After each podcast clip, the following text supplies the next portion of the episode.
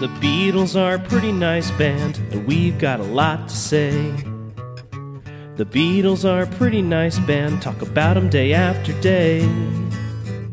But we also love the outfield a lot, so are these songs better than your love? The Beatles are a pretty nice band, someday we'll judge if they're fine, oh yeah. Someday we'll judge if they're fine. All My Lovin'. This is another biggie, even though it was never a single. Might be their biggest song that was never a single in the US and the UK. Canada's a Yeah. different story. No disrespect to Canada, but you know. You know. You know. First song performed on their first Ed Sullivan Show performance. It's the it's the musical equivalent of the shot heard around the world, right? Mm. It's kind of a it's an interview Ralph cliche. Branca. It was thanks to Ralph Branca and uh, throwing a meatball and the the Giants cheating. You know that, right? They cheated. yeah. They were side stealing. It's appropriate that we bring up baseball yet again. Oh man, can you? What if we you found out the Beatles cheated? Well, I mean, they're stealing Smokey Robinson songs. They're and- borrowing. no, they're borrowing. They Um, were influenced. They're it's influenced by, Yes. but uh, you know, it's it. I think it's like an interview interview cliche when musicians of a certain age say that they first wanted to start playing music after watching the Beatles on Ed Sullivan. Uh, I mean, Brian Eno once said the first Velvet Underground album only sold 10,000 copies, but everyone who bought it formed a band. Hmm Now, what I'd counter with is that 73 million people watched the Beatles and Ed Sullivan, and you can do the math after that. Uh-huh. The reason why we have pop music today is probably because of that moment, and it's just insane. Absolutely. And, you know, the reports that crime was way down that night because everyone was at home watching. Because 60% of the United States was watching this. Yeah. Can you imagine not watching it? Like you had the TV on, but you were watching something else. Like, I mean, it's like the, I mean, it- it's, that's like what the Super Bowl is now, right? totally. More so than the Super Bowl now, uh, if in terms of percentage. Sure. Um, lot going on here. Um, Paul wrote the words first before the music. You can't tell. I feel like you could tell sometimes. Uh, you know, he. Uh, Like what Paul- songs, like what that? songs do you think you can, what song can you tell with? Oh, I can't think of an example. Okay, you can cut that. I'm sorry. no, no, no, no, no. It's fine. Um, I'll, I'll think of it. Um, Paul said it was the first song he'd ever written with the words first.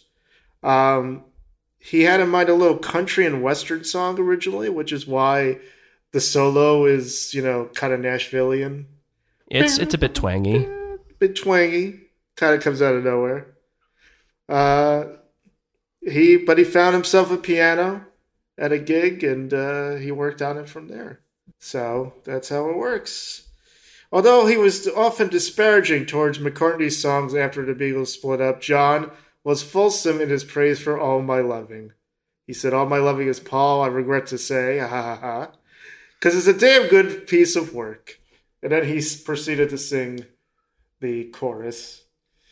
But and he does point out he played a pretty mean guitar in the back, and I've tried to play the rhythm guitar um, to the song, and it's true. It's a it's a bit of a workout. Yeah, it's so It it j- it never stops. Like he's just he's just going the whole time, and you have to make chord changes, and it's it. I mean, John is no slouch on the guitar, and he shows it here. absolutely, and you don't think of that. You know, you think of a lot of things about John, but his guitar playing is just assumed. Um, yes, the rhythm guitar playing utilize the rhythm guitar playing by John, uh, utilizing back and forth strum triplets, is similar to "Da Doo Ron Ron" by the Crystals, a song that was popular at the time. mm, Borrowing, not cheating. borrowing. It has been hypothesized that All My Loving draws inspiration from the Dave Brubeck Quartet's 1959 instrumental Kathy's Waltz. And it does, if you play it, it does sound similar. I can see it. I listened to it, and I actually I'd never th- put that together before. So. No, yeah, why would you? Because when I think Beatles, hmm. I think the Dave Brubeck Quartet's seminal album "Time Out." Hmm. Fair enough. The lyrics follow the letter song model used on P.S. I Love You, and I guess this was not written for the American market either. Though this was not written for the American market because letter writing isn't a part of an American boy's life. So there. Ah. This is creepy. According to Alan Weiss, a TV producer who happened to be there, All My Loving was playing on the sound system at Roosevelt Hospital emergency room when John Lennon was pronounced dead. Spoiler alert. Uh, on December 8th, 1980. Yeah. Love count somehow zero. Loving, loving. 10. We're being very strict about the about whether it uh, about specifically love. We're be you know specificity here. yeah. Should we should we relax the rule a little bit? I I don't know. I think I think just saying love is fine. Love is fine. Andrew is fine. Loden. 2022. Josie Scale, of course, gotta give it a yeah. Well, Roger, I think I um I'm gonna disappoint. No, I'm just kidding. Ah, it's a yeah. You almost got me there. It has to be. Oh. It's as I said, it's the shot heard round the world. You have to give it. Of course, it's better than there would be no "Your Love" by the outfield without all my loving. It was the original Super Bowl because the Super Bowl didn't exist until a few years after the Ed Sullivan Show performance. And it was, fe- and it was in February That's right. on the uh, 50th anniversary of. Uh, do you remember like a few? It was I guess it was almost 10 years ago. Uh, I guess eight years ago now. The 50th anniversary of the Beatles playing on Ed Sullivan. That night, I went to go see uh, uh, the band Pissed Jeans, and I was like, "Thank you, Beatles." The Beatles are a pretty nice band, talk about them day after day. But we also love the outfield a lot, so are these songs better than your love?